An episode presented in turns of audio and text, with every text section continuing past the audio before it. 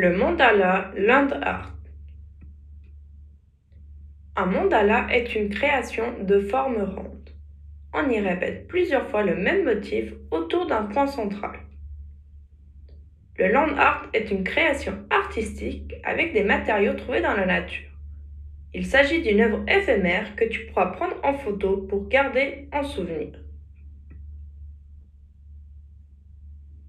Pour créer ton mandala, tu dois tout d'abord choisir un endroit calme dans la nature. Lorsque tu as trouvé un endroit propice à la réalisation de ton mandala, tu choisis un objet que tu places au centre, comme par exemple ici la rose.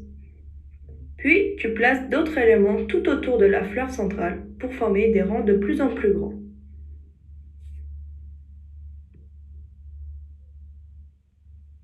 Tu as terminé la réalisation de ton mandala, fais une photo et envoie-la moi par mail pour que je puisse voir ta création à mon tour.